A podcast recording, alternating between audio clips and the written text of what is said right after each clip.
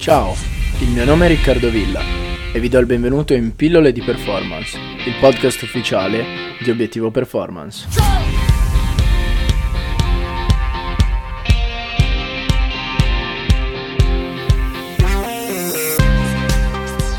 Eccoci ragazzi, ben ritrovati in questo nuovo episodio di Pillole di Performance. Ci tengo a darvi nuovamente il benvenuto e a ringraziarvi per essere qui ad ascoltarmi.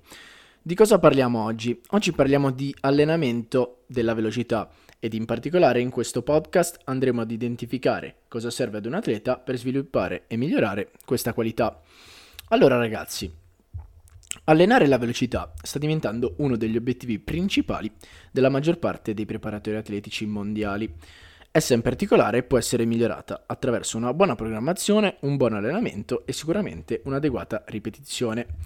L'applicazione di carichi di lavoro, che includono sprint ripetuti, salti, alzate olimpiche e ehm, condizionamento generale, possono portare sicuramente a numerosi benefici, soprattutto negli atleti giovani. Dico questo perché gli atleti elite sicuramente richiedono altri tipi di lavoro, essendo già essi maturati. Tornando all'atleta giovane, in una situazione ottimale, questo atleta dovrebbe avere già adeguati livelli di forza, per poter appunto sopperire alle deficienze tecniche della corsa. Tuttavia questa situazione è rara, molto rara ragazzi. La prima cosa da fare dunque, quando si vuole impostare un programma di velocità, è identificare le debolezze dell'atleta e agire di conseguenza. Spesso appunto cosa succede? Che si evita di lavorare sugli sprint perché i nostri atleti non hanno forza adeguata, Tuttavia, come vedremo successivamente, ci sono numerose esercitazioni a basso impatto che possono essere inserite fin da subito. Ora ragazzi, per capire e comprendere come sviluppare la velocità è necessario analizzare le varie componenti che insieme concorrono allo sviluppo di quest'ultima. Ricordatevi sempre di non enfatizzare troppo una qualità a discapito delle altre. Infatti ci possono essere periodi eh, dove si dà tanto focus a una qualità, eh, ma comunque cercate di trovare il vostro equilibrio. Partiamo con la prima componente, ovvero la postura. Mantenere dei corretti angoli di movimento di lavoro in partenza, eh, in accelerazione e durante le fasi di massima velocità è molto importante. Anche se ci sono molti coach che danno molta importanza ai drills, quindi a delle tecniche per aumentare appunto eh, e migliorare il movimento dell'atleta, voglio ricordarvi che il primo metodo per migliorare la postura rimane lo sprint stesso. Questi drills comunque sono un ottimo metodo per migliorare e perfezionare la corsa nelle sue sezioni. Una postura corretta infatti cosa farà?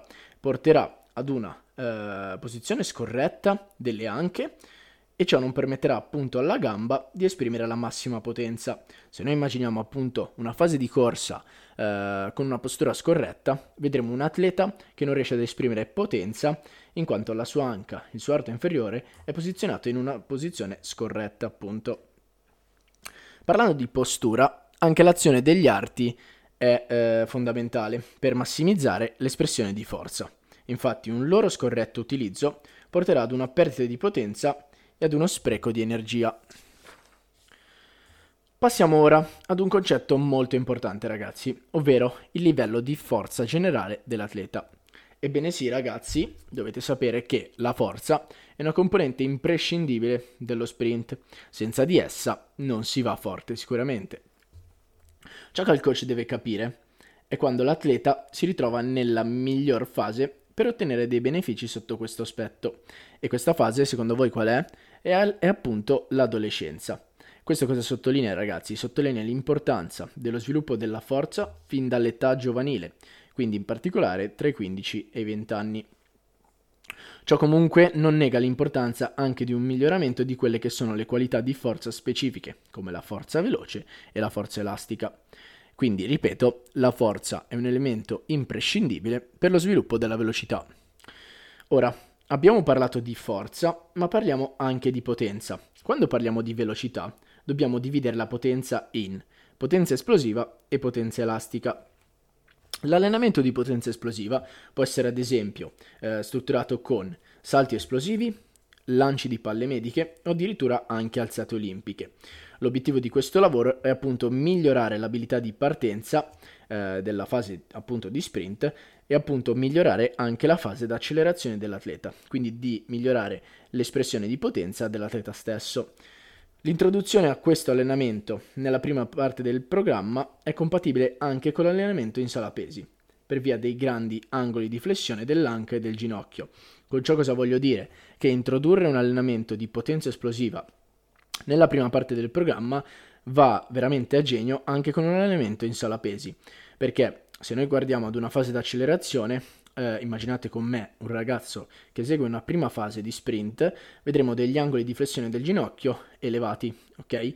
E questi, se li riportiamo in sala pesi, vediamo come possano essere eh, equiparabili appunto ad uno squat, ad un deadlift. Per questo la potenza esplosiva eh, va a genio anche con l'allenamento in sala pesi.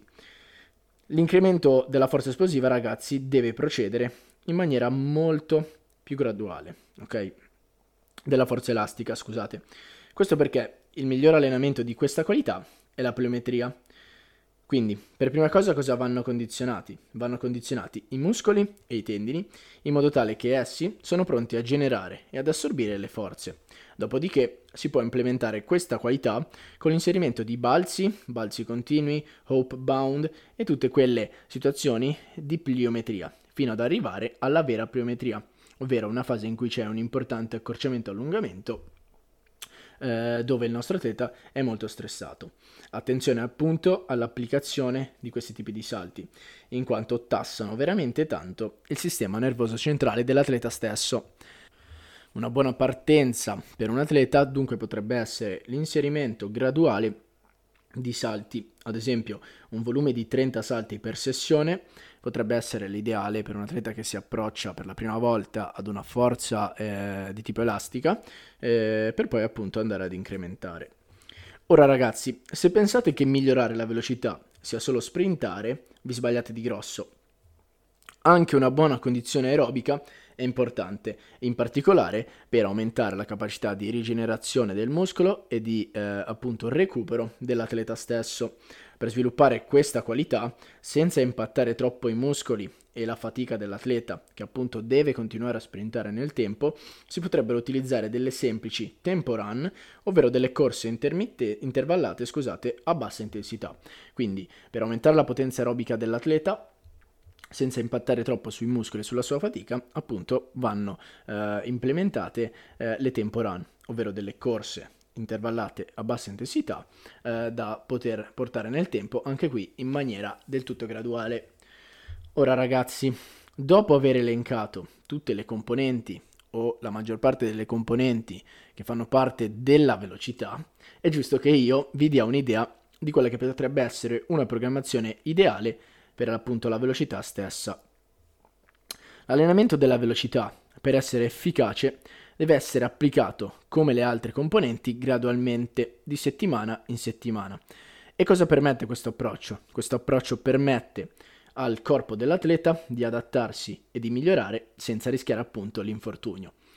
Uno dei programmi maggiormente utilizzati che permette questa ehm, applicazione graduale delle varie componenti è l'approccio corto-lungo.